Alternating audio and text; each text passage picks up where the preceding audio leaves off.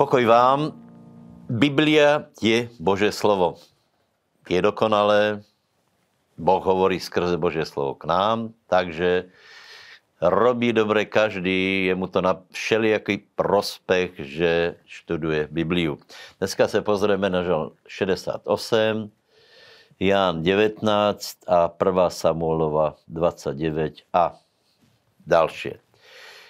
Žalm 68 je poměrně dlhý, nebo středně dlhý a je tam, je tam zdorazněné, že Boh je Bohom Izraela, eh, je tam do, eh, zdorazněná důležitost eh, Jeruzaléma, chrámu a toto má vplyv na další národy. Hej.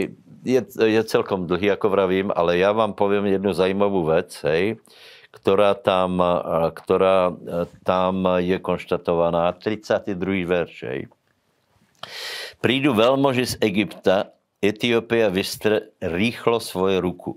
Hej. E, v originálu asi je teda Mizraim a Kuš, hej, nepozeral som, ale to znamená, že se jedná o ty skutočně o ty e, originál obyvat, o tých originál obyvatelů Afriky. Hej. Nikdo nemůže poprieť, že tento, tento žalm se naplňuje, lebo Afrika je zmeněná obrovským způsobem. Nedávno jsme mali ten festival s bratom Enoche Adoboe a vám povím, že tě zmeny jsou obrovské, reálné a my se těšíme, my se těšíme na to, že, že aj my jdeme do těchto věcí, lebo v Afrike to, čo zmenilo Afriku, bolo kázanie Evangelia a obrovské kampaně Reinharda Bonkeho a dalších. Hej. To znamená, bratia a sestry, aj my chceme vzťahnout ruky k Bohu, máme nějaké křesťanské základy, lepší pozici, jako mali africké národy a my chceme těž to obrovské prebudění. Budeme na tom pracovat. 19. kapitola Jána, popis vrcholných okamihov lidských dějin, lebo je tam ukryžovanie a potom z mrtvých stane.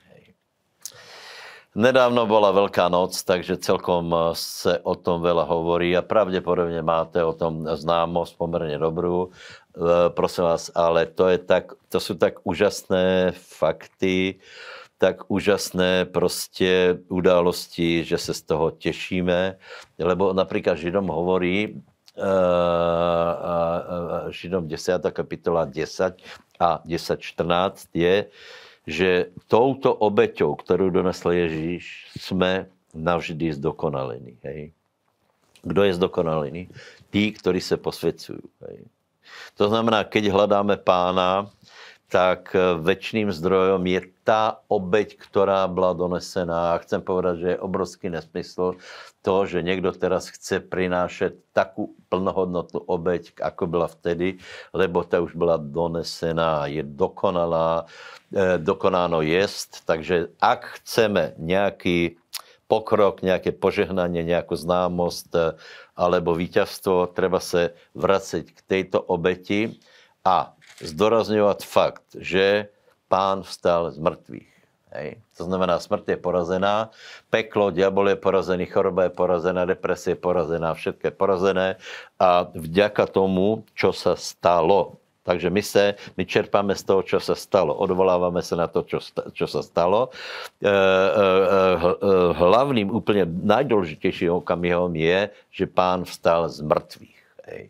A keďže jeden stal z mrtvých, potom je pravda z mrtvých staně. To znamená, my budeme skresení, tí, kteří veria těto události, veria evangelium, budou skresení, ktorí sa posvedcujú, ktorí se snaží prostě hledat pána, tak to je úžasné, čo k tomu dodat.